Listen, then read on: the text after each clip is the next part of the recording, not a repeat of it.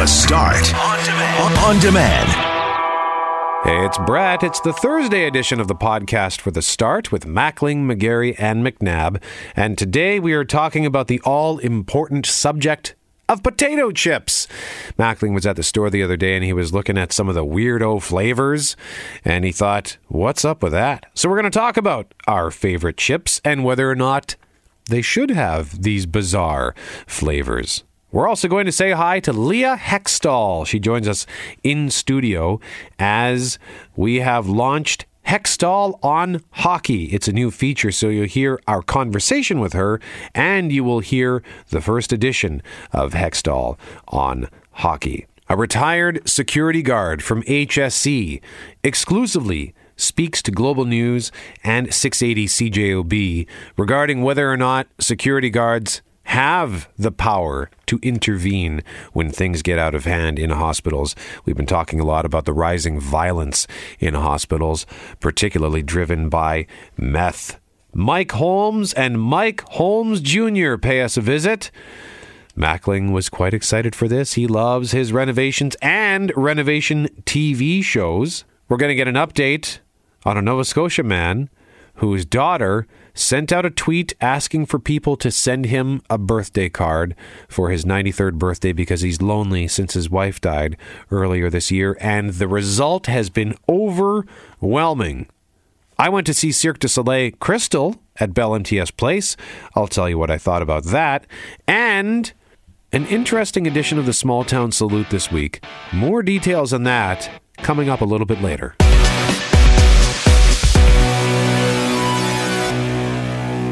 Mackling, McGarry, McNabb, Braun, Poitras. You found some.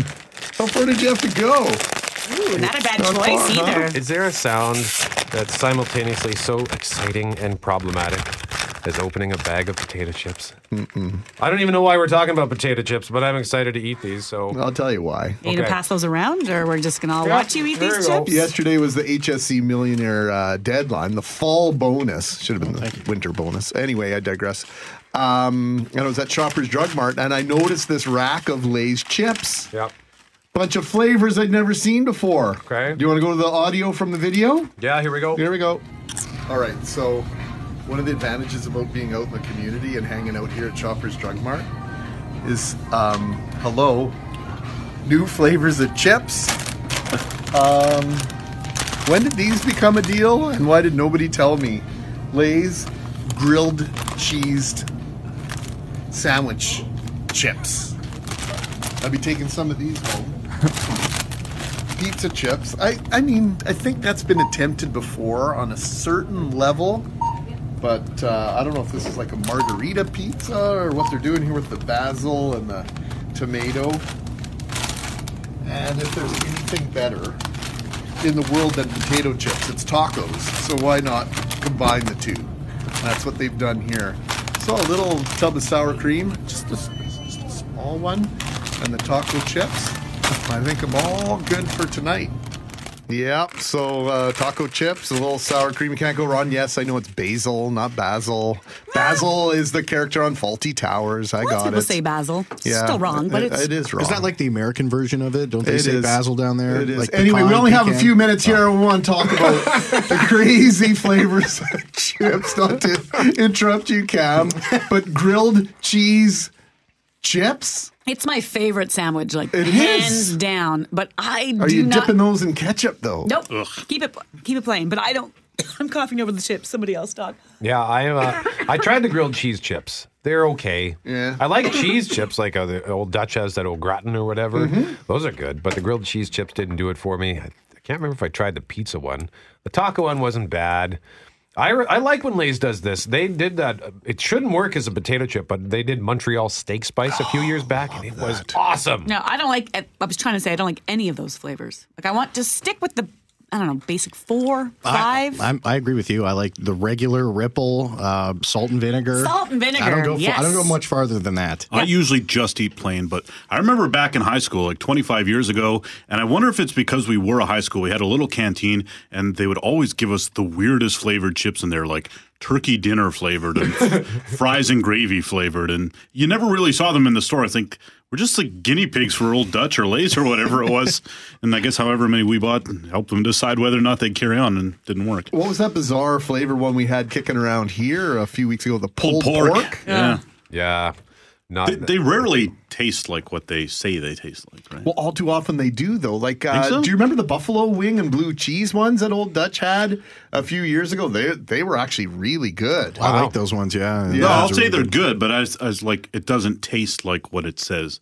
Like the pulled pork ones was fine, but it didn't taste like pulled pork. What did it taste like? It tastes like a flavored potato chip. I think that's why I like the Montreal steak one because it tasted like what it Yeah. said it was. It was so it was it should be gross, but it was delightful. But maybe if you have a chip problem, which I do, We all I should be picking the gross flavors because I wouldn't go. I'd eat maybe three of those pulled pork chips and That's I'd be what, I, that's what I said about smoking when I first started. Oh, this is gross. I'll never become addicted. All right. Well, uh, Old Dutch Ripple is my meth. Oh my. Uh, we'd love to hear from you about your favorite uh, chip flavors. Of course, in the states, uh, uh, they don't have ketchup chips, although maybe one of the major chip companies trying to bring ketchup chips to the U.S. Sour cream and onion was sort of a no go for a long time down south. Wow. I've seen that dill pickle. That's the only one. Like I will, I literally hold it in my mouth and then spit it out. Like I will don't like dill pickle? No, that's the only one where I'll- I will not even swallow the dill pickle. you know what works uh, surprisingly well is ketchup chips with dill pickle dip. Yeah. I, I, I mean, I haven't tried that, but I could see Yeah. that that's a good combo. Yeah, so I thought it was weird, but I, I tried it. It was good. So You know what Greg's making a face. He No, like. I, I this the dill pickle. I'm thinking dip and any kind of chip works fine for me. plain Tostitos. That's my that's my jam as well. I love those. just eating plain Tostitos. That's it. Yeah, No nothing. salsa or oh, anything. Oh well, a little every now and then, but no, just stick with the plain. How about the cheese con queso? Oh, that's good. That's good stuff. I'm Heat not saying up. it's not good stuff. Mackling, McGarry, McNabb on 680 CJOB. Right before we introduce our next guest, and we are very excited to do so, just a couple of text messages on our previous conversation on potato chips. Shannon says Old Dutch Mexican chili. Bravo. Uh, another listener says smoky bacon. I always forget about the bacon chips. Yeah. Bacon chips are Did they, go, delicious. did they go away or they just kind of think hit it still down in the bottom right hand corner? I don't like, again, I'm just the name, I'm just poo pooing and all this. Just, Why? I don't know. I love bacon, don't get me wrong, but Well, why don't we ask our guest? Leah Hextall this is what here. she came in to talk about. The hot topics of the day. Exactly. Potato chips. But i mean listen i lived down in the states for a while and i missed my ketchup chips like you wouldn't believe to the point where i said something on twitter about it and old dutch was kind enough to send me a really big box Come of on. potato chips in ketchup flavor. And i introduced them to all my american coworkers down there and they all thought we were crazy canadians like always. So I there you it. go. But i love them so. yeah So, Hextall on Hockey makes its debut. Actually, later this hour, uh, we're very excited to have you as part of our sports team. So, Hextall on Hockey, what's it all about? Well, Hextall on hockey is just pretty much a hot take. It's one thing I've never shied away from is having an opinion about what's going on in any of the markets that I've worked on. Uh, whether you like it or you don't, you're going to talk about it, and that's the whole point of this: is just to engage with the viewers and the, and the listeners, and just get them ready for the hockey season and talk about the hot topics that are going on, and, and just not even just always hot topics, but just what's of interest to the fan base. And we will specifically be focusing on the Winnipeg Jets, but we'll step out every once in a while. You know, you had Tom Wilson get suspended yesterday. We might talk about that one day. It all depends, but it's just a little bit to get everybody going, and you're either going to love it or you're going to hate it. So Taylor Pischke, the Manitoba Yes. uh, volleyball Star, superstar, absolutely. right? Tom Wilson's other half. Tom Wilson, the Capitals, he's going to miss 20 games to start the season. But I think most fans are geared up. The NHL got underway last night. Of course, the Maple Leafs beating the Canadiens in overtime, amongst other games, seven nothing. Washington over Boston. Brad Marchand going to get a.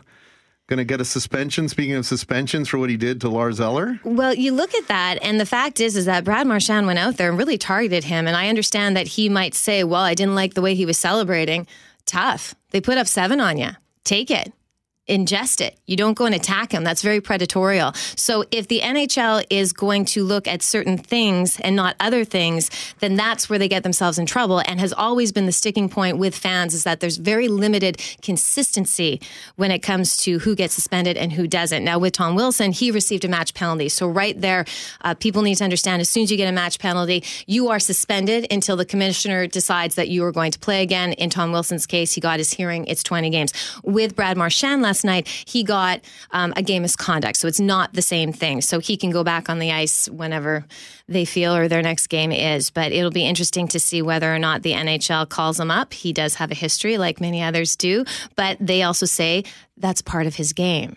So at some point, the NHL has to decide what does that mean. Do you think that's a rising point of contention with fans? Because I know even myself, I feel like more, I'm increasingly saying, hang on, like it seems like this is real inconsistency in the league. I don't know if that's because now I'm a, into the Jets and I'm paying more attention to what does or does not happen to players, but it feels like you're hearing that kind of frustration with how penalties are being handed out and suspensions and all the rest. I think there is a lot of frustration because there's the human factor, and that's just the bottom line in this is that when it comes to the referees, this game is so fast and it is so hard. The refs have a very tough job, but you hear it not only from the fans, you hear it from the players, you hear it from the coaches. There is a lack of consistency within the refereeing, refereeing within the National Hockey League. And I think that is the starting point because they're the ones on the ice that need to take control of these games to make sure that things like this don't happen. You can't tell me at that point in the game, but let's put it on also the teams. You can't tell me at that point of the game that Brad Marchand's not on the ice for a reason. I mean, we know what he does. He's an elite scorer, but he also has that. They call him the rat for a reason. And the reason being is that he goes in there and he stirs it up. And he even said after the game, he did not come out and apologize it at all. He said doing my job. he said I tuned him up. He said he will remember that and that's still a part of the hockey mentality. So there's inconsistency in refereeing. There's some inconsistency with the league when it comes to suspensions. When it comes to Tom Wilson, that suspension that was laid out. I mean, I don't know how anybody can be surprised at 20 games. This is all about his history. We're talking about someone that had 3 suspensions last year. This is his fourth in 105 games. It's a new precedent according to the NHL Department of Player Safety four suspensions in 105 games. You have an injury on that. You have consistency. He's a repeat offender. It's just, you're starting at 12 games to begin with right there because the CBA, it's very clear in there. If you continue to not, to violate the rules, then you're going to continue to get increased suspensions. So right. it's part of the deal. So lots of fans hoping that the Winnipeg Jets will be repeat offenders and, and rack up 114 points this year. Lots of experts are picking the Jets not only to win the President's Trophy, but to win the Stanley Cup. How are the Jets dealing with this pressure of being the favorites heading into the season, Leah? Isn't that crazy? Like, let's just stop there for a moment. When you look at the predictions that the pundits have made, over 90% are picking the Jets not just to win the conference, but to win the Stanley Cup. That is massive and really speaks to where the Jets are when it comes to the world of the National Hockey League. Like, we're here in no man's land, according to the rest of the NHL. We're right, that's how we're looked at. You know, the ratings are never super high for the Jets. They're not this huge draw, but they will be this year because they are the Stanley Cup favorites, and there's a reason for that. It's interesting because I remember Blake Wheeler uh, last spring saying, "Everybody like pump the brakes. Like we haven't even made it to the second round. We've never made it to the second round." And he was trying to like tamper those expectations, right? Yes. And here we are, four months later, and it, oh boy, have they even gone farther? And Loren, it's it's funny to me because let's just put this into a little bit of perspective. And the fact of the matter is, is that it took them to Game Seven against Nashville to get out of the second round. So it's really a coin flip in a game seven with those two teams and how equal they were. It could have been the Predators that came out of that. So we are really, we were one loss away from going out in the second round. That's a very different narrative than we went to the Western Conference. There's a very big difference between, oh, they lost in the second round and hearing that they went to the Western Conference. And then in that Western Conference, only won one game.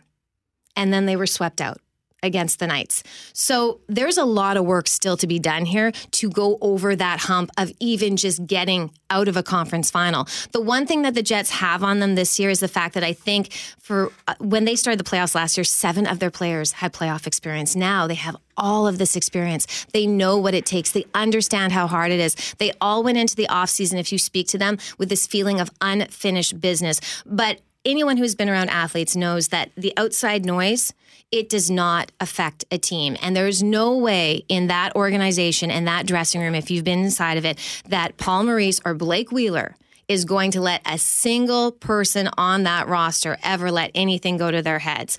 And we don't know what's going to happen. Injuries occur, knock on wood. It, we really don't know how this season's going to play out, but it is pretty fun that right now at the start of the season, the Winnipeg Jets are the Stanley Cup favorites. I've never said that before. Well, and it's also pretty fun to have you as part of the team and have you in studio. Thank you so much for popping by, Leah Hextall. We very much appreciate Thank it. Thank you for having me.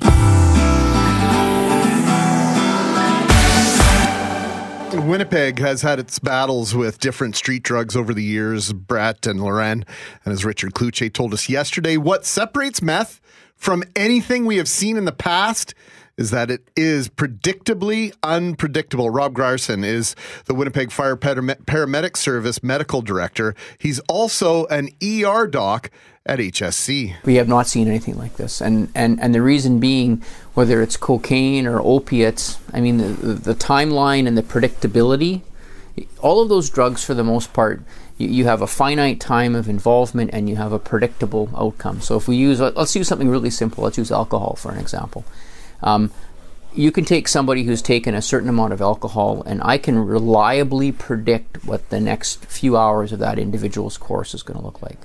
So, using an example, we do wonderful work at Main Street Project where we have people who are intoxicated every day on alcohol. We bring them in and we keep them safe, and we do that with paramedics with you know some extra training and, and some process and some protocol. And the reason we're successful is I can predict, and we can predict what that person's going to look like in one hour, two hours, four hours, and six hours, and we know exactly what that looks like, and we can safely manage those. That doesn't happen with this drug, with crystal methamphetamine. You don't know what they're going to look like and and you can you know it, it's interesting. There's obviously repeat individuals that we see and we kind of know the individuals and we know how they're going to behave and predict when it's alcohol and other things. With this all bets are off. So then you you really it's a moving target. You don't know what you're dealing with. You don't know how long the course is going to be. You don't know what's coming around the next corner. You know you can be talking to these people and you think you know, you think you have a good sense of where this discussion is going and where the interview is going and where the call is going, and then on a dime it turns. And now you're dealing with something completely different. And that is unprecedented. Frontline workers, as we've been telling you, are in the crosshairs of this crisis. For many, the lack of a reliable tool to level the playing field has been a source of frustration and has been putting those workers' safety in jeopardy. A new tool is on its way to help those workers who may encounter someone in a meth induced psycho- psychosis.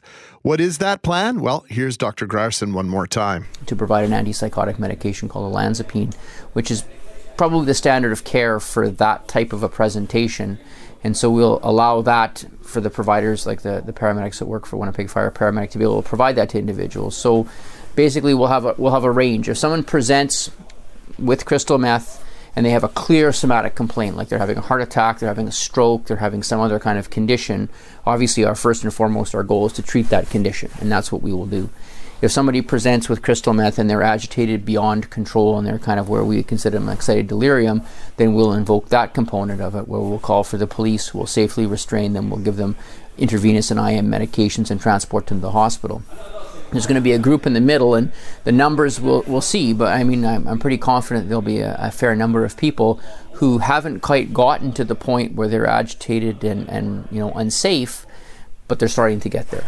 And the sooner we can treat those people, the better it is for everybody. Obviously, it's better for the patient, which is the, the goal uh, ultimately, but it's also going to be safer for all the providers along the way. Now, as if there aren't enough strains on police resources as they deal with the criminal activity generated by those searching for the resources to purchase meth, there's also a demand for backup from police to aid frontline healthcare workers and EMS, along with paramedics dealing with patients who often aren't interested in accepting care or are under the direct influence of the worst effects of this powerful drug. The drain on resources is multi layered. It's taxing our resources for sure.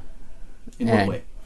Well, just in terms of the, the, volume and the length of time that people are involved in the care of this. So when you look at people, people who come in, I mean, you can manage the acute phase of the, the, the, the drug, right? You can look after their heart, chest pain, and you can look after the heart problems and those types of things it's the after phase. It's it's that duration of psychosis and how long does that last? And if you can only imagine, I mean, if you get people with different drugs and you know every one of them is requiring three or four or five days to be safely managed, that that duration of time and, and that resource strain is, is becoming excessive. It's time, it's space, it's beds, it's Yeah. uh, personnel, it's all and and again, above. and it is not. You need to watch these people, right? And you know, and it's kind of funny the uh, the, whole concept of you know we'll put people on crystal methamphetamine in, in, a, in a drunk tank cell, right?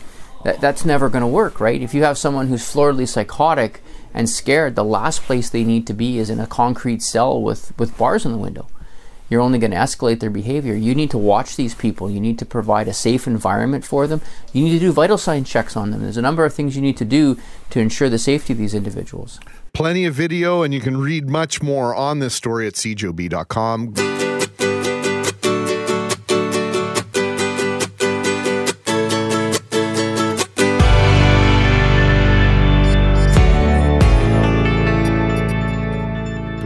talking, Lorraine, a lot about meth this week. Yeah, and of course, the impact it's having on police, paramedics, even ordinary Manitobans. It's also led to a war of words between the MGEU, which is the union representing 90 security guards at the Health Sciences Centre, and health officials, with the union saying its guards aren't clear on the authority or power they have to intervene, and the health minister saying they have all the power they need. This was Cam Friesen last week. They have the ability, they have the competency, they continue to be well trained, and they have the authority under the uh, criminal code to uh, to actually address these situations and to act. But it was that statement that prompted a now retired security guard from HSC to speak out, coming exclusively to CJOB and Global News to share what it was like to work at that hospital, the rise in violence he says he's witnessed over three decades, and how he says the rules are far from black and white. adults emerge there and helicopter pad up there. HSC was his home away from home for 30 years. And in that time, Kevin Donald says the hospital has seen a lot of change. But for the former security guard, the biggest isn't in the ER's look, but its feel. Lashing out, kicking out, spitting. Oh, everyone spits. Um, biting. Um, but magnify that 50 times over when I started. When he first started in 1988, Donald says tense situations requiring hands on intervention with patients happened maybe once per shift. By his last day in the summer of 2017, he says that too had changed. You'd be praying or hoping that there's maybe only two or three per shift now. He says he's had cracked ribs, a separated shoulder, and on one occasion, after he was hit with someone else's bodily fluids, was told to receive HIV treatment just in case. That's pretty scary in itself. But that's not why the retired security guard is speaking out. He says he's talking because while guards are intervening, it's simply not clear how they're supposed to respond. I'll, I'll go back to the the old days. Um, if medical staff directed us to escort them out, we would try the you know, please, sir, ma'am, come with us. Uh, if they started getting aggressive, like uh, stance, like fists up in the air, or the you know the, the, the feet are apart and the hands are up, then it was hands on, and it was as much force as necessary to take them out the door. Okay, so the last five years in that scenario, that changed? Yes. How so? uh, more of a disengage, hands off, uh, open hand approach, um, and failing that, call the police. Donald believes that shift came within the last decade when two guards were charged for using too much force. We were constantly reminded by, I guess I'll say my management, by the security management, that um, you could be taken to HR and disciplined for not following their directives. When he was a supervisor, he says he was once disciplined after another guard under his watch was accused of making a false arrest. Donald says during his time there, policy dictated they were not to use the handcuffs they carry. It clearly states you will not handcuff patients. His former union, MGEU, says the confusion has only grown worse. Last week, it got a legal opinion that says HSC security guards don't have the right to use any more force than a private citizen. The health minister has insisted that's wrong. All security officers in these facilities have the ability, have the training, and are licensed under the criminal code to intervene and make that uh, intervention. Like the cloud hanging over HSC the morning of our visit, the former security guard says all that's done is left guards feeling they're working in too much gray. You do your job, you're going to HR. You don't do your job, you can go to HR. But we have your backs, guys. Just relax. So that was Kevin Donald, a retired security guard who spent 30 years working at HSC. We went to both the WRHA and the province to ask about his concerns over training and whether they can even use those handcuffs or not, like he said was stated in their policy. The WRHA responded saying they stand by their previous statements, which says the guards have all the training and power they need, but certainly no black and white in this story. It sounds like a ton of shades of gray here. Outstanding reporting here, Loren, and and the story is one that I think is resonating with a lot of people, and I, I think that's a kind of a state of flux we a lot of us feel right now about what do you do. This morning i was in a situation i told you there was a suspicious car on my street at four o'clock this morning. I i, I left the house a little bit later than i normally do. Noticed that the vehicle was slowing down. Didn't have a license plate. What's the deal with that?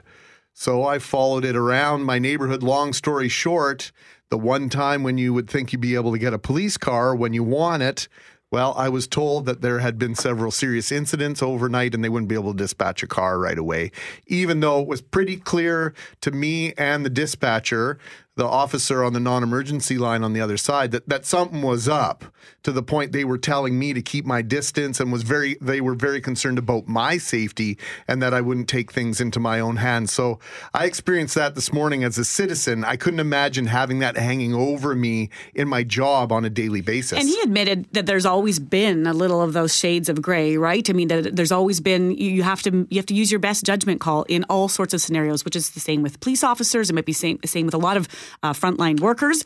Which That's the same with our job right. as well, you're, right? You're always fluctuating, but what he what he what he feels is that maybe the WRH is WRHA is clear, maybe the health minister is clear on how this is supposed to work, but somewhere in the middle, the messaging has gotten mixed. And he also brought up in his last year, he um, uh, in his last training session that he ever had, the police are brought in once a year to help them out. He was given training on you know how to use not to use non physical intervention, verbal intervention, body stance, and all the rest, but they skipped over the part about hands on intervention and use of force. And so he says you're left feeling like they're not giving those tools because they don't want you to use them.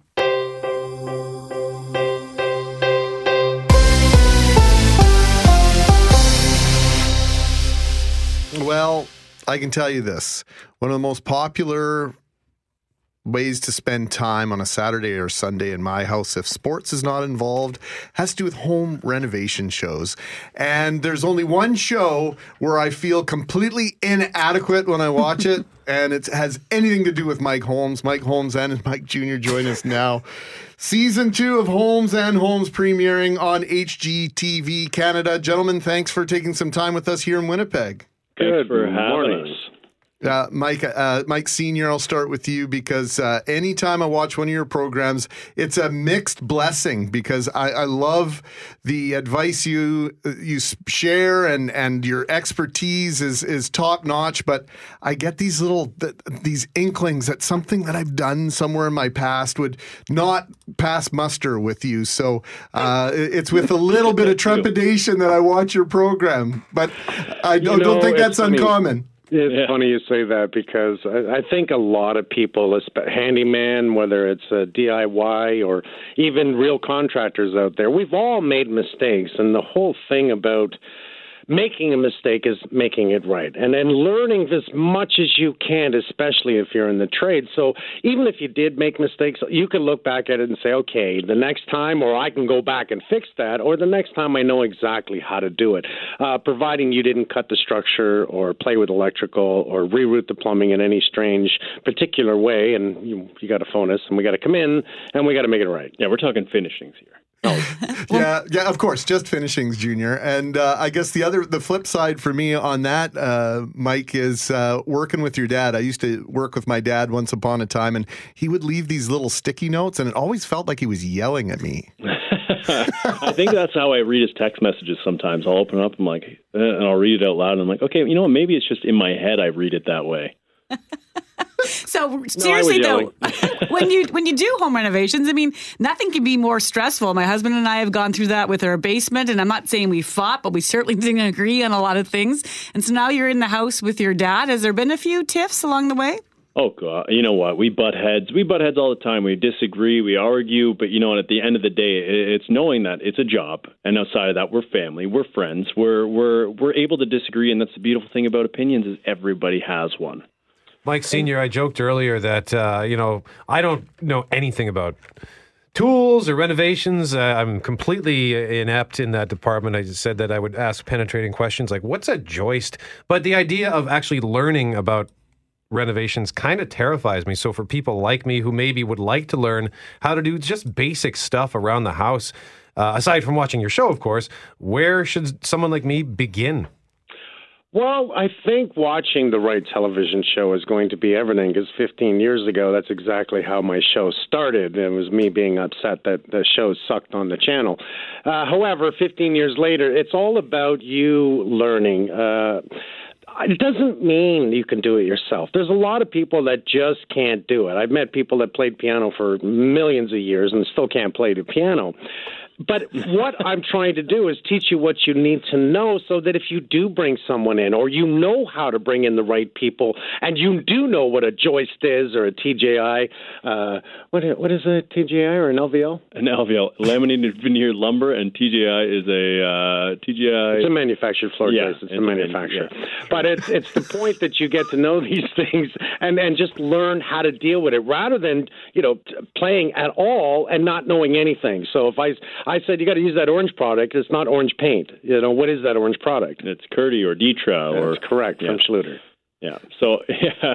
Exactly. So, so, Mike Jr., I, I, I can uh, sort of uh, sympathize with, with what you go through. My, my grandfather was a master carpenter. Yeah. He built sets for the CBC way back in the day and built this and built that. And I once built a garage with him when I was 15. And the neighbor at the time, I'd known since I was four years old, when she came to my wedding, she reminded me of that summer about my grandfather yelling at me because I couldn't hit the nail straight. And Yeah. he would kind of get all angry. That, Jeez, can't you just find the head of the n- nail? the nail? Yeah. Yeah. How- Yeah, how- you know what? It's it's not like that with my dad. I will say he's very he's very patient. He's a calm man. And growing up, he didn't yell. He wasn't like if he did yell, you knew like okay, you know, I really messed up. I, I deserve this one. I I need to you know just sit down and uh, and listen. Um, but he he's very patient. He always said ask a lot of questions. So. Uh, he's a great teacher, and, and it's something you know we have our different ways of doing things. But uh, I mean, he's been it's been a, a pleasure working with him. I've learned a lot from him, and by having someone who's such an expert uh, as your teacher, I mean, it really pushes you. And I like a challenge, so I'm always wanting to be better and learn that much more, and and try and do something a different way. This is the age of do it yourself. I mean, YouTube has given us all sorts of videos on how we can fix things and renovate things and paint things ourselves. Mike Senior, do you do you feel that's helped people out there, or has it kind of made everyone think that they're their own expert? Well, you, you, I think you covered both sides of the fence there. I think it has helped. I think it also has encouraged people to attempt things that maybe they shouldn't. But it's it's not a terrible thing, providing you're not doing anything that is going to cause a fire, going to make the house explode, messing with things you shouldn't touch. I think it's okay to go ahead and, and, and do trim and paint. But I, I, I will remind you if you were to paint an, uh, a latex over an oil, Mr. Holmes, what will happen? That latex will peel. It won't even bond to Mhm. it. Yeah, it's not going to stick. It's uh they're two different beasts. It's like mixing oil and water. It doesn't mix. Yeah. So how do you know then if like because that's another thing I hate is painting. so how do I know what I'm working with? Well, I mean, at that point, you can just bring in a professional. So, you know, a professional is going to know whether it's oil, whether it's latex, um, or you can have it tested. Um, if you hate painting, I say just say bring in a professional. I mean, there's there's professional painters out there that make it look easy. Painting is not easy. I personally don't have the patience for it.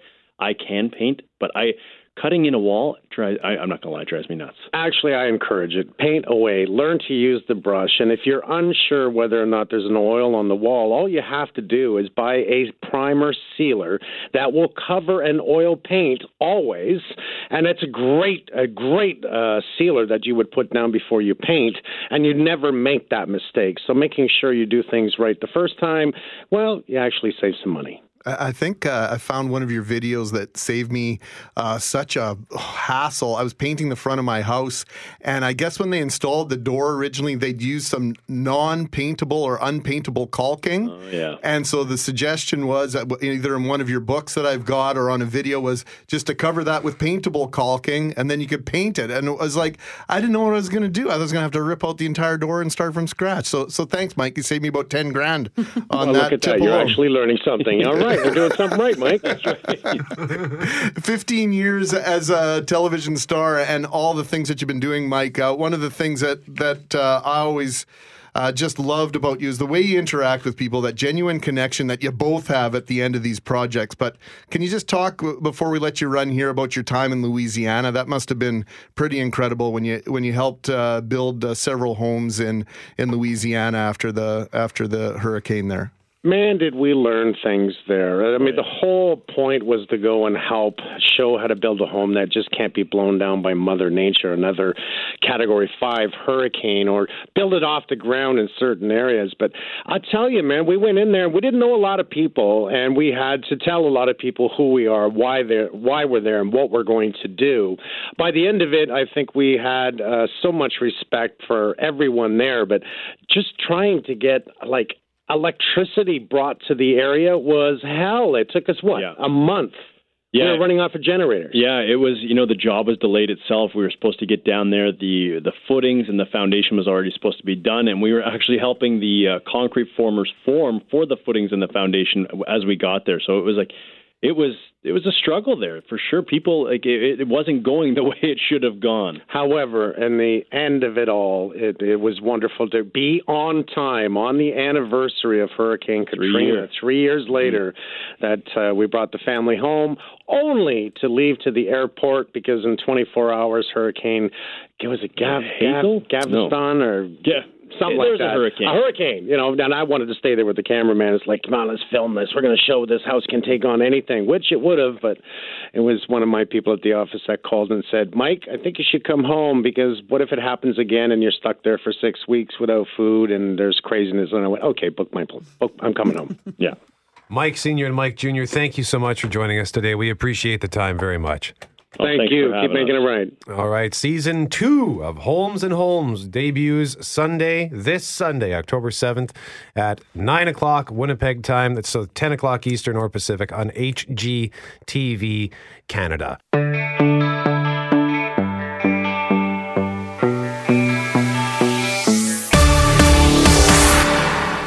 We want to start with an update on what's turned out to be a really great story. Yeah, Miriam Dunn sent out a social media request. She lives in Nova, Nova Scotia, and she said she wanted strangers to send her father birthday cards. Gerard Dunn celebrated his 93rd birthday with the help of people from all over the world as a result of that one tweet, including many of you, we are certain, who sent him cards and letters.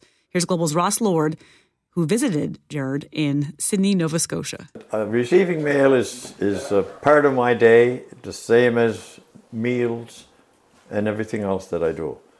I pretty well have it down when the mailman comes, ten thirty or whatever, and I'm just hoping that I'll get something besides a bill from the bank, like I got this morning, and uh, I never dreamed it would come to this. I'm not surprised at what's happening. I'm surprised at the volume of it. That is unbelievable. I still, how can I get through all of this? This is, this is something special in going on in the world. And these people are all involved in it. They wanted to get in on it. There's not one of them you can pick up and open at random that's looking for anything other than just to wish somebody good day, happy day, or whatever. This, of course, does a, a yeoman job of, of, of reminding me what the outside world is made of. But uh, No, my life doesn't is not very exciting right now compared to when I was in good shape. I had my muscles good and so on. But uh, all the goodness is still there. It's all still there. My family visits when they can, and sometimes they visit when they can't. I not my peace of mind when the Remember, Miriam told us how much he loved his music, so it was neat to see Gerard behind the piano. And he says every time he turns around, it feels as though he's answering the door to accept another delivery of mail. Uh, what did he say here? I think we topped the record with the number that we have. Says his letter carrier has done examines a mail bag jammed with tightly packed cards and letters. And Dunn said he figured there were about 500 in that in that package. And here's something maybe we didn't know. Gerard himself is a former Canada Post mail handler and supervisor. Of course, we spoke with Miriam Dunn just a few days ago, touched off this growing campaign of kindness by inviting people on Twitter to send cards to her father for his now 93rd birthday. She uh, hoped it might ease his transition after his wife, his wife, her mom of more than six decades, Ellen, passed away, it seems to have done just that. And if you want, give Miriam a follow on Twitter. She's been daily posting, you know, like the mailman showing up with another round of cards, and there's pictures of her dad, how he's reacting. But she's also just taken photos of the cards so you can kind of see the mixture that's out there, which is really neat to see as well. I love the whole story. Like it goes to show you what that just that one piece of mail can do to make a difference in your day. Well, I don't know if like if you get thank you cards or birthday cards in the mail or anniversary cards anymore. It's such a rarity that it's sort of come around the other way. It was always exciting when you were younger to get mail and then as you got older, of course, the predominant mail you got were bills. Yeah. So that made the, the the the going to the mailbox a little bit less exciting. But now every once in a while I'll get uh, you know, a wedding invitation, which is cool, or a thank you card. I love when someone goes to the trouble of sending a thank you card. There's something special about that. I'm uh, I have two minds on the thank you card. If I've already been thanked, like if you is like let's say you thank me for something, hey Brett, thanks. That's good enough for me. But then you turn, then you go out of your way to send me a thank you card. I'm like, well, this is nice, but you already said thanks. Mm-hmm. So I don't. I feel like you're just wasting your time and energy. If you have it, like if let's say I don't know, I did a favor for you from afar, Right, and our had- paths haven't crossed or something like that. and then that. you go out of the way to say because that's happened where I've received thank you cards from staff here Sure. who like you know once they left they, we didn't have an opportunity to say even goodbye so I got a thank you card saying hey thanks for your help so that was nice but uh, sending the thank you card after thanks have already been given I just think that's a bit I much like the thinking of you more than the thank you. My sister is excellent. She'll just like, cards will appear for no reason at all, and, and she goes and she will go through the Apple app, I think, and make them with some photos, and it's it's often for just no reason. And so you'll open up the mail, and there'll just be this nice card with some pictures like impose on the cover, and she'll just say, "Thinking of you, you know, have a great day." you and, do the same thing? and so what I've started doing now is I've bought like a bunch of just um, blank cards, and everyone I, I've probably done it three times in the last say five months. But if you're driving home and I think of someone, like I sometimes I'll have my purse or I've pulled them out of the cupboard, and I'll quickly write a note and drop it in the mail, just because I know how it feels now to get that, and so I'm trying to incorporate that more because it, that it really is taking so much more time than that text to say, "Hey, how are you?" How about with the kids? How about with the little ones? Do you make them do some sort of thank you, like birthdays? I don't know how the birthdays go where you guys celebrate, but I'm seeing a growing trend, and I kind of like the trend where you know how you used to gather around and watch that birthday person open their presents? That's starting to go away a little bit, like kind of doing that in private and just to have the party and have some fun or whatever. Uh, do you force your kids to to send a, thank you card or an email or something like that? We still use the technology a bit more. Like I will make sure that I record a video. Like say if someone sent a present from. Oh, that's a great idea. So the, I'll record the video of it, especially if it's from a grandparent or whatnot, because they, really the, the fun of giving a present, as we all know, is just seeing that reaction, especially if it was like a, like a bike or whatever. And so I'll record a video, or I'll make sure I take a picture, or the video might just be them saying. You know, thanks, Grandma. Love you, and send that away. But it still, that doesn't take the same amount of time as a card. So a card would be a nice thing for them to get into. Car- cards are still nice. What about the Christmas card? I've always there, I saw oh, somebody Oh, I saw somebody do No. because I don't have you know it's just me I mean I have a girlfriend See, now but I that's don't a card I want to get. I just Well- want to get a card with Brett on it. Well, and I, I'd like, I, I want to steal this idea that I saw from somebody. It was this woman who's been single forever, and every year she sends out a hilarious Christmas card, and there was one that she sent where it was multiple versions of her sit like just superimposed, like five of her sitting on a couch, and one of them create a family. Yeah, one of them was her passed out drunk on the table, and the other one was throwing things at the wall, and uh, it's they're kind of sad but sort of funny. So that's the kind of card I would like to send, but I I'm too lazy to. Yeah, the that. Christmas card. And, and then, of course, with the Christmas card, quite often, if you're getting a card from a certain generation, is the Christmas letter. Oh, I and I get wanted, the, to, I yeah. wanted to start a website posting all these Christmas. Well, some of them are too like you get so the letter, the or they're or, they're over braggy. Like so and so, like got uh, seventy seven percent on their science test this week, and you're like, I feel like, uh, is this necessary?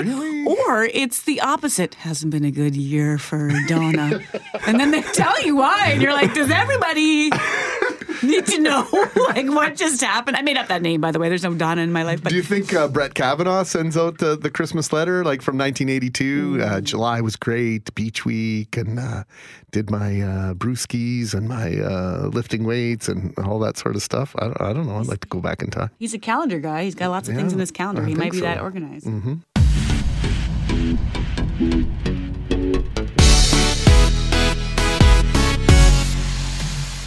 Mackling McGarry McNabb on 680 CJOB. Open last night at Bell MTS Place. Cirque du Soleil, Crystal.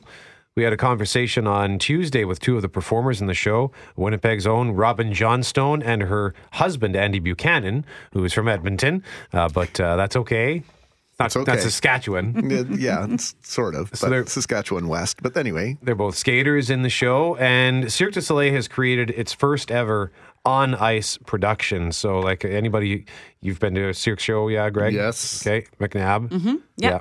Kurios So- was my last one. Yeah, that, that was the one that was under the big top on uh, Route 90 last year, the same spot where Cavalia was this year. And this was, uh, I didn't know what to expect, right? Uh, because I'm used to the acrobatics or sometimes there's dancing, but this kind of, this had that and skating and different kinds of skating. the crashed ice dudes, right? Yeah. And what's crashed ice for those who don't know? Crashed ice is this crazy course. It goes from a high elevation down to a low elevation. They've, I think the World Championships were in Edmonton last year, so they did it on the the uh, side of the river valley. They went up top all the way to the bottom, four or five abreast. They crash into each other literally. It's like a water slide. But, Correct, but just with frozen, with frozen, jumps and then you get your skates on and you go. and they're actually striding as they're going downhill. It- It's an incredible sport. We have to find a way to bring it to Winnipeg. Yeah, for sure. But yeah, so you, so they're there. The Crashed Ice guys were doing jumps and stuff and flipping around in the air. Uh, there were acrobats doing trapeze things and tumbling, and uh, it was just a mixture of speed and grace and elegance and and in typical cirque fashion, kind of like acid trip sort of stuff. They do, you know, and, you, and that's the whole point. It's, it takes place in a dream, so there are some Right. things where you just kind of go, "What is going on?" In a good way. Uh, I mean, there were many moments that just like took my breath away. You know, like that's why I like going to, to see the cirque shows or the cavalias. You know, you see these feats of incredible strength, but also the you know wonderful grace. Like Andy and Robin got to dance together, uh, just the two of them, which was nice, especially knowing that they were husband and wife in real life. And uh, you know, it kind of makes me feel these sort of sappy thoughts, like wow, human beings are capable of creating such beauty. through Wow, I, I think you're getting romantic That on us, is a deep thought. I like it. We should have had some like music playing underneath, a little nice little romantic music underneath. I don't, I don't know, like uh, I was going to say Sade or something like that. Thinking like Unchained Melody with a cymbal. Like, Oh, what, what is it? Is, is, is there a pottery class uh, happening next door here? Is this the scene out of out Ghost? of Ghost, yeah. So yeah, they've created a brand new, like a, a completely new brand of ice show. It's exciting to see where they can go from here. So it's playing at Bell MTS Place through the weekend. I would recommend seeing it. I think I would put Kurios ahead of it in terms of like because that show just blew my mind for some of the stuff that like when they had the people eating dinner hanging upside down With the table, yes. Oh, and my then they climbed it and everything, yeah. But this was still really cool, and kudos to all the performers. It was really great. How about the music?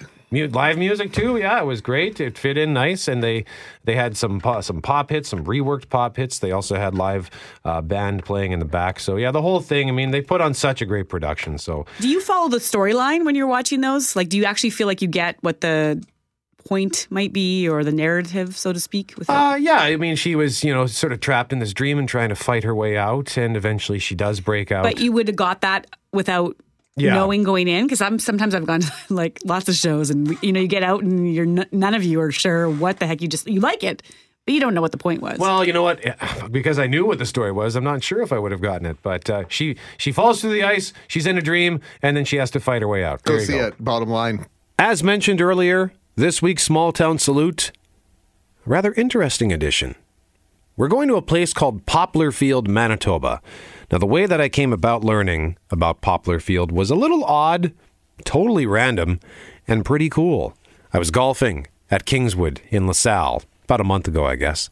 I went by myself after work one day. Sometimes I can rip through the course pretty quick if it's not too busy, but eventually I caught up to a tournament that was ahead of me. So I was waiting at the seventh tee box, and I just paired up with the guys who rolled up after they finished the sixth hole while I was still waiting. Jim and Andy were their names, both in their 70s. Nice guys, interesting guys. Andy, in particular, had lots of stories to share. And we had lots of time because we were waiting on every shot. That's when I learned he was from Poplarfield. So immediately I started thinking, small town salute? So Andy Liachko came into the station earlier this week. We had a good chat.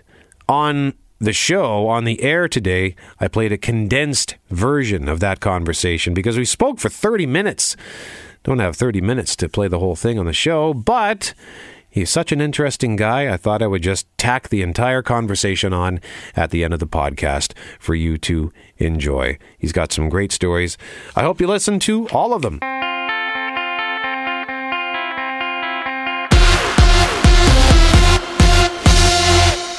Poplarfield is in the Interlake. It is uh, about 85, I guess, 85 miles uh, uh, northwest of Winnipeg. And it's an intersection of Eriksdale to Arborg and Winnipeg through to Fisher Branch. So that's the intersection there. That's Poplarfield. And how long were you there? Uh, I was born in 1944, April the 11th, and uh, in a rural area in, in a little log cabin. I born at home. And uh, it was amazing because it was spring and it was a very wet spring. There were no roads. The only means of transportation was uh, by horse and wagon. Wow. And we were 16 miles away from the hospital. So fortunately, there was a midwife, uh, no relation of ours, but same last name, Barbara Liachko. And uh, my brother went and got her, and she happened to revive me. I was uh, born, uh, just had been born, and she rushed into the house, and she managed to. I had some obstruction, and she uh, she brought me to life. You live in Winnipeg now? I live in Winnipeg, yeah. You get, you get back out to Poplarfield? Yeah, we get out to Poplarfield. Um, my, my parents are buried there, so uh, we get out every year to uh, re- uh, acknowledge the fact that uh, they were my parents. And um, Poplarfield will always be home. What's it like? Well, it's small now. Uh, when I was going to school, we had about 140 people, residents in Poplarfield. And uh, then as people moved on, moved into the city and so on, they, uh, they kind of uh, um, left the place fairly empty. There's probably 70 people that live there now, a maximum of 70. But we have some very prominent people from Poplarfield that I always like to mention. Uh, the Canad Inns chain of hotels is owned by Leo Ledohowski, and I went to school with him. Oh, he was wow. from Poplarfield, yeah. Um, Bill Uruski is a very good personal friend. He was uh, an RCMP officer for five years, and then he was an MLA for about 12 in that area. A very co- good, close friend. So uh, these these kind of people, uh, when they come from Poplarfield, everybody says, "Well, Poplarfield is not a big deal," but no, but for us, it's home. You know, and uh, it's a good Ukrainian community, um, uh, very very close. Uh, I think we only had maybe one or two other ethnic groups, but other than that, it was just Ukrainian. How do you get there from Winnipeg? Uh, you drive uh, a highway, I think it's Highway 7, but you uh, go through, um, uh, head out towards Teulon, past Stony Mountain, uh, head out to Teulon, and then you make a left, and then you continue going on, and you come to the Narcissus Snake Pits, and then about another seven, eight miles past that, you get to Poplarfield. Well, I'm glad you mentioned uh, the snake pits because you worked for Manitoba Hydro for many years, and you've got an interesting story about uh, Narcissus. Well, uh, we were doing an environmental project, a project that I really didn't want to do, but my boss said I had to do that. And it was an environmental project that required uh, certification to ISO 14001. And while the um, project entailed all our, our generating stations and uh, uh, we we really put a lot of effort into it. Uh, it required four years of work, and we got certified.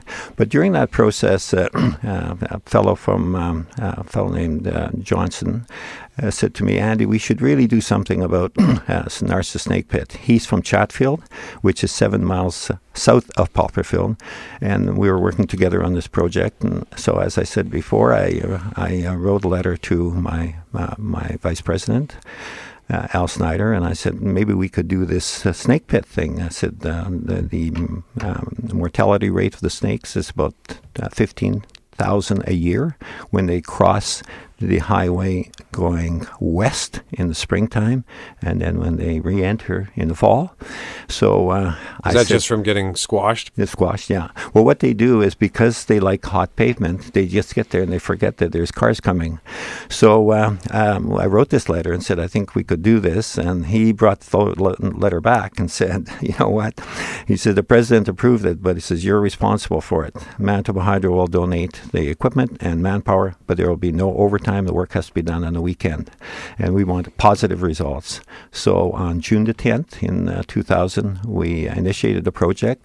And the deal was that we had these long um, gas. Uh, I guess surplus pipes. They had been used, and uh, we put a cone on them and uh, dragged them underneath the highway.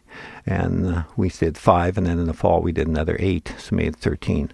So uh, that uh, the fencing was made such way that the snakes were funneled through these tunnels, and it was really amazing to see that uh, actually work. So, uh, following that, uh, I know the National Geographic did quite a story on it. Uh, Manitoba Hydro received the Silver, Silver Salamander Award for uh, their contribution to uh, to the snakes, and we um, we managed to get the government to donate $50,000 to an interpretive center. And the irony of all that is that it's attracted so many people thousands of people go there, the school kids and that. And uh, my daughter, who's a school teacher now, she's in her late 40s. Uh, when she was 10 years old, I think we still have the video. She went to the snake pits, and we were shocked. It was uh, one of the radio station, uh, television stations. I think it was CTV. But anyway, she had uh, about 10 snakes all around her neck, and we just shocked. We said, Lisa, what'd you do that for? She said, they don't bite, you know. Yeah. So there was kind of a little bit of a history in that. But uh, so that's it about the uh, the snake pits, and. Um, can you see those tunnels? Like if I'm driving along the yeah. Like what where, what road is it where you put these tunnels? Uh, that's that's the road that goes through from from Inwood, Narcissus. Uh, to Poplarfield, uh, and I think it's Highway 7, but I'm not sure. Okay. And uh, yeah, you could see them. You can actually see the fencing that goes along the highway, along the uh, the shoulder of the road, and uh, it it directs the snakes towards the tunnels when they're leaving in the spring and returning in the fall. And um, uh, people maintain it, and uh, it's uh, it's really really amazing that in the years before that, so many snakes would get uh, run over. And in the fall time, um, Brett, if you're driving through like in September, kind of the end of the migration, it's um, you it was just like as if somebody had had loose tar on the roads. So uh, we felt pretty pretty uh, proud of the work that we did, and uh, it was tremendous contribution from 19 hydro employees that volunteered their time, and uh, uh, it was no questions asked, and they all uh, they all appreciated doing that. How long did it take you to complete the work?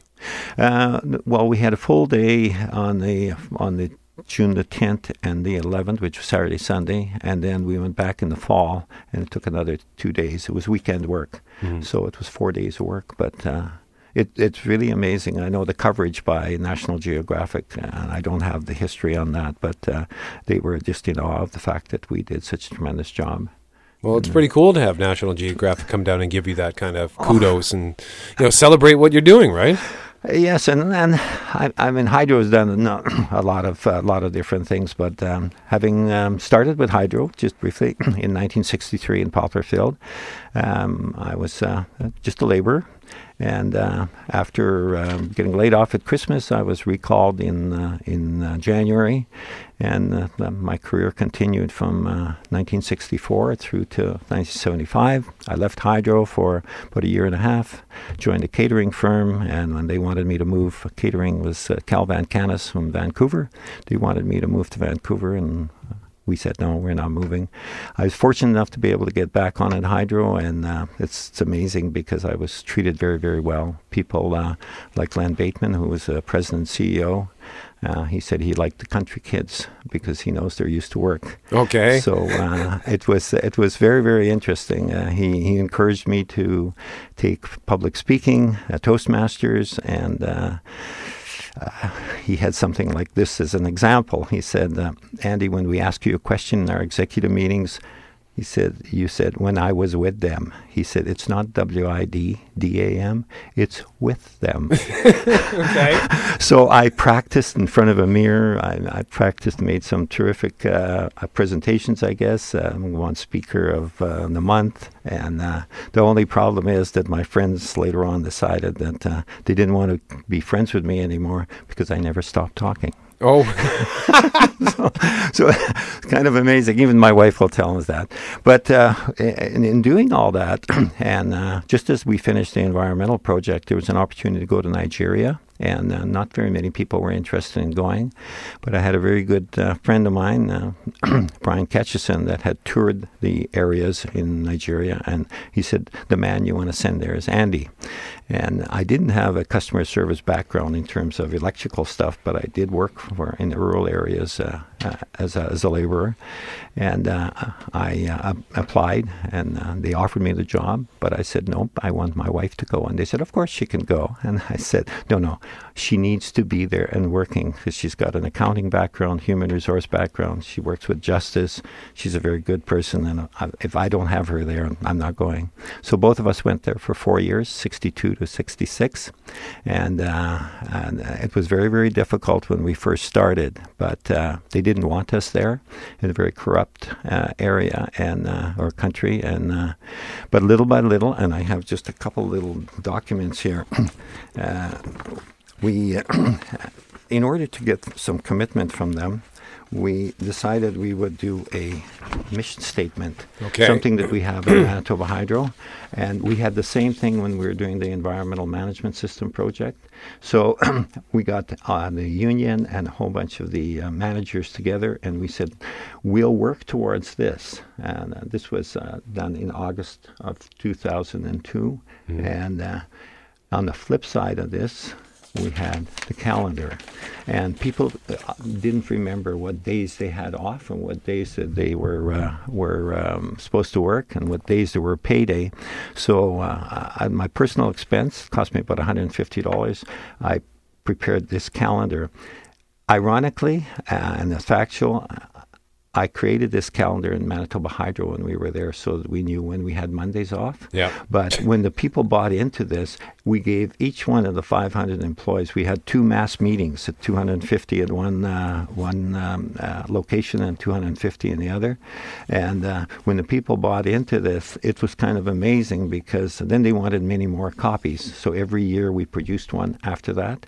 And it, it became kind of a working tool. There was no reason why they should skip work because they knew when the calendar was um, was stated uh, stat holiday, when payday was, and um, it, it kind of made a difference. So, what was the project that you, you went over to Nigeria? Because, uh, correct me if I'm wrong, but they, wasn't the idea that you'd be there for like a couple of months or whatever, and you ended up there for a few years? No, uh, it, it, was a four year project. Oh, four year, okay.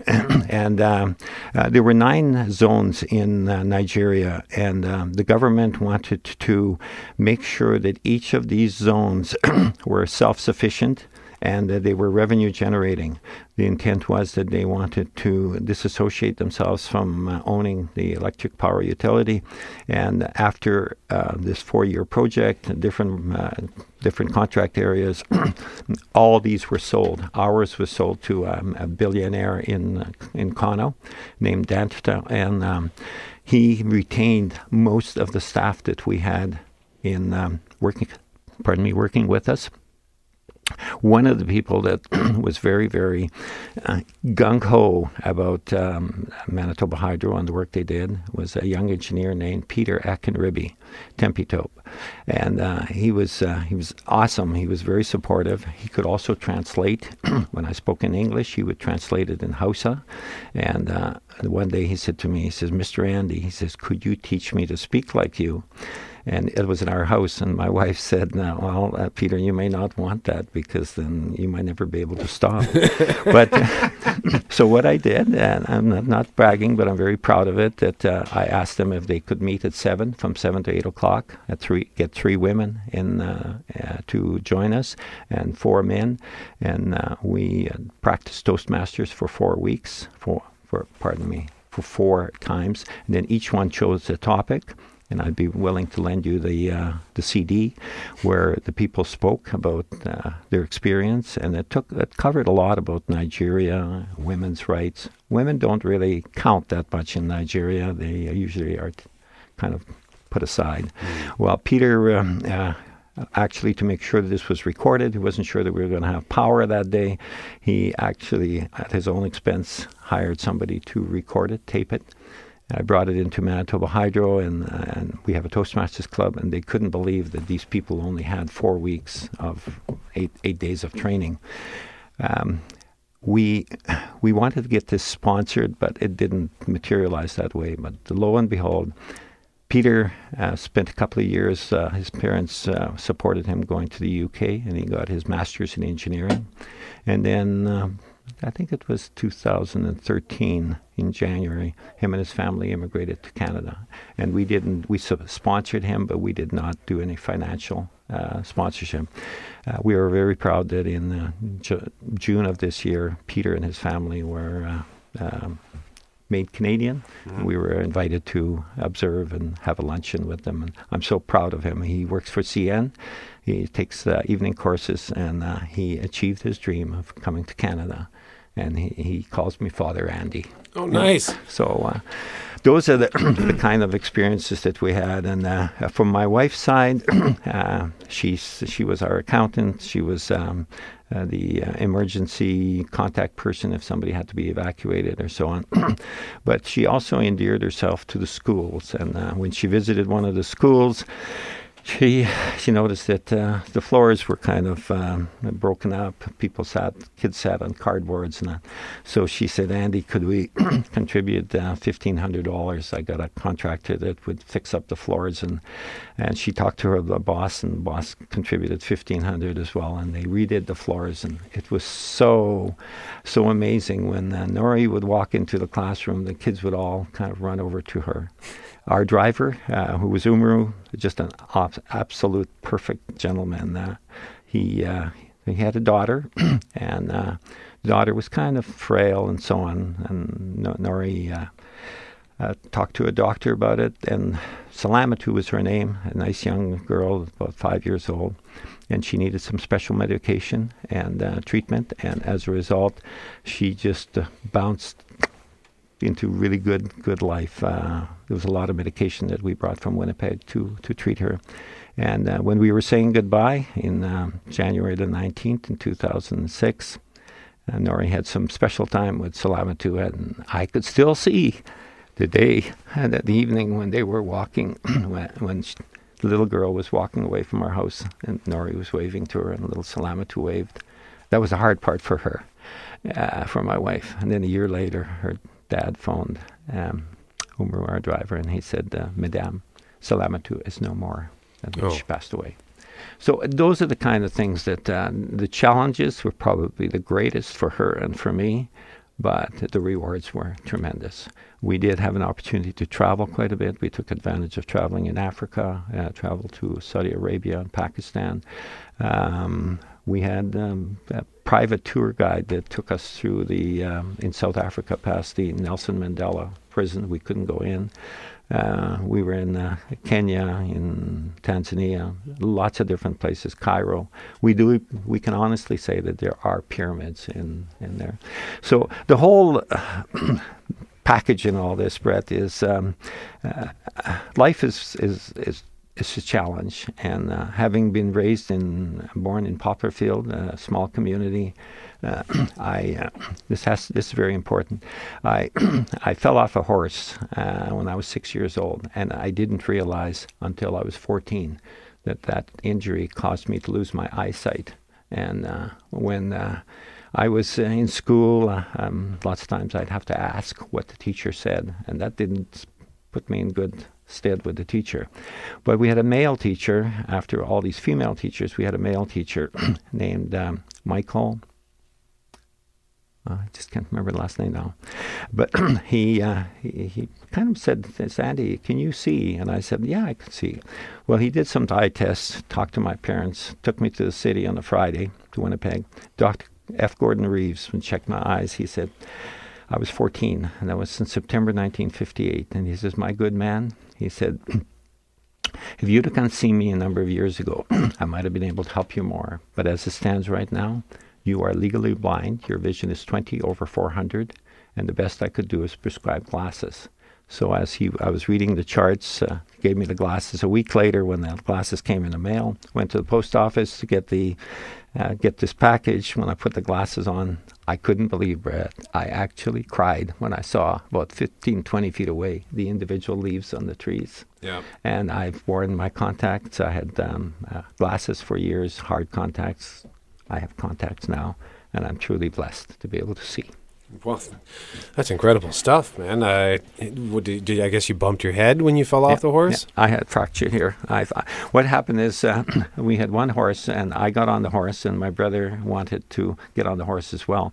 The horse wouldn't move towards the railing, so he took a twig and he just kind of snapped it at the horse. The horse reared back, no saddle and I fell back. Oh man! And my head was cracked open, and uh, my mom and dad weren't home. My oldest brother Tony, who's 85, and my brother Harry, who's 77. They carried me to the house, and uh, they didn't have medical supplies at that time, but they knew that uh, to stop uh, the bleeding, you use bread, a loaf of bread, and yeah, they, they did that. I soaked the pillow, but they burnt it as uh, evidence. They didn't want my mom and dad to know. Uh, somehow I woke up in the morning and uh, said I had a headache and said that I had a fall, but they didn't know the full extent of it. But the the long and short of all that is that, for the, according to Dr. Reeves, from that fall till I was 14, uh, I could see but not well, and he said the concussion obviously did damage to my eyes. But I'm 74 now. I could see as clearly as anybody else, yeah. and I'm I'm just blessed to be alive. I just want to circle back to Nigeria for one more moment before we move on to the last uh, topic, which is marijuana. But were you not brought in there to help because you were you mentioned the word corrupt there was some corruption mm-hmm. over there and wasn't it because of you that they, you ended up sort of straightening out a lot of the uh, there, there weren't people stealing power Yes, what what happened is uh, um, when when we got there, we found out that out of 12 million people, they had about a million and a half customers, but only about a quarter million were paying. And it was not unusual to see a rich man who would have um, many lines going from his house to various little huts, and uh, but he wasn't metered, so he would just. Uh, um, you know, collect money from everybody, but that money wasn't going into the, the company. And uh, so as a result, uh, when we got there, they didn't want us there. The union chairman, who uh, was named Nala, he said, "You guys are just going to come and take our money." I said, "No, that's not so." I said, uh, "We're we are here to help." Re- get more revenue. And uh, as we walked along and uh, talked about it, uh, and slowly he kind of warmed up to uh, the fact that we're there to help. And the union was very, very, um, uh, very supportive of doing something, because what would happen is uh, the management would collect the money and some was remitted, some was not. There was no receipts given. There was no system uh, to uh, to attentiate the fact that uh, uh people had paid. So when we were there, we had um, Alata, who was a um, uh, from Sudan, and he was a terrific techie, and he developed a system that uh, um, when you came in and you paid your bill, you got a receipt. Mm. And but people were reluctant to come into the building because they were often intercepted by somebody else saying, "You got to give us the money." Well, after we did this system, we set up a, uh, uh, a kind of amazing. Women in Nigeria aren't recognized for anything. There might be a few that have a lot of uh, lot of uh, uh, credibility, but most of them don't.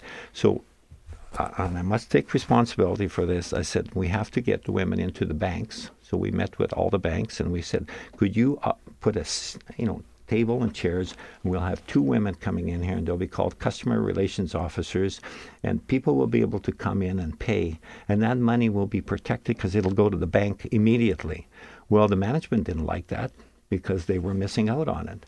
But I can tell you that after we introduced that system, the, the president of uh, the National Electric Power Authority was so impressed that he called a meeting in uh, in Kaduna, uh, which was halfway between Abuja and Kano, with all the senior management people. There must have been a hundred people in there, and he asked me to make a presentation on what the CRO mean, Customer Relations Officer.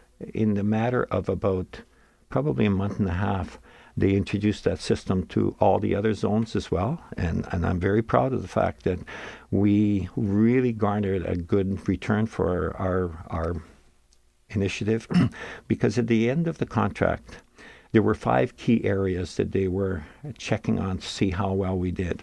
in terms of improved customer services, number one. In terms of cash collection, number two. In, ca- in case of training people, engineers, and customer relations officers, number three. in terms of community awareness, number four. In, came in areas of introducing um, and training people on, on computers. When the COO was asked to come in to we demonstrated what we were doing then and he grabbed that piece of item and I said, Sir, you're holding the mouse. Mouse, he said, that's big enough. It looks like a rat. I said, No, sir, that's the term given for the computer. But when they realized that we weren't, uh, we weren't there to take money, but to help them, a number of people got transferred. Some of the senior people got fired. But all in all, the, the support of the community was, was awesome. And uh, I, I attributed to three things. Number one was uh, acceptance by the union empowerment of uh, females and young people. And uh, thirdly, when they asked me uh, what was the key difference, what was the magic, and I said the more difficult they made it, the more determined I was to stay. Yeah. Well, that's pretty cool, man. Uh, good for you for, for doing that. And again, you were there, uh, you said you were age 62 to 66, so that was uh, 2004 to 2008, I guess? 2002 to 2006. 2002 to 2006. Pardon me. Uh, and uh, yeah, that's right. Now you're you're 74 now. 74. okay. Uh, last question. You also brought in a headline here. I'm just going to look at this. Oh, yes. uh, Manitoba RCMP bust $3.5 million grow op, and that ha- that's a connection, another connection to Poplarfield as we approach legalization day. And when when I say that, um, a quarter section of land is right there.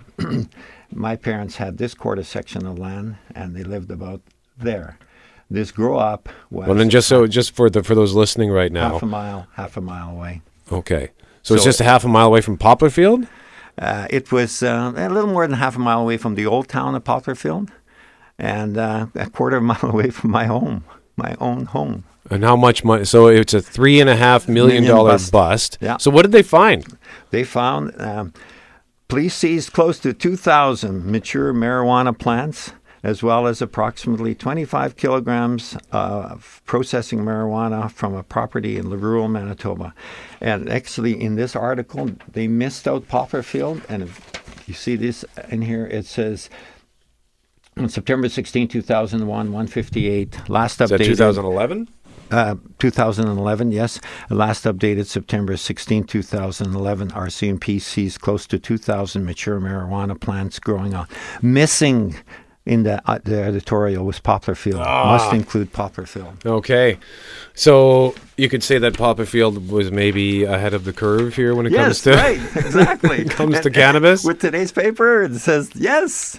You know, these people are saying, "Look, this is marijuana." Well, uh, th- th- somebody, uh, uh, I guess, was caught with uh, marijuana slightly ahead of their time. Yeah, because Manitoba, one of two provinces uh, that are that are a, a no go on growing plants, even when, even when cannabis is legalized. So sorry, just knocked some paper off the de- the desk there. So I guess in closing here, Andy. Um, Just before you do that, I have one final thing that I, I want to leave you with this stuff because it's it's important that you have it. When you asked me about uh, the uh, the what made a difference, there's a letter here that I got. You can read it in your own spare time from the union chairman and the uh, and the state chairman, and also our farewell when we were leaving. I'm Okay. very top. They wanted to. Oh, yeah, there you they are. Wanted to acknowledge the contribution, and it was amazing. When my wife and I were leaving on the uh, 19th of uh, January, I am not exaggerating. There was a 40-person honor guard. wow. Special. So that's uh, that's a that's a source of pride for you. It's, it sounds like a real honor. Um, thank you for sharing the story, and I think we'll leave it there. The Start on Demand is available on Apple Podcasts, Google Podcasts, and anywhere you find your favorite podcasts.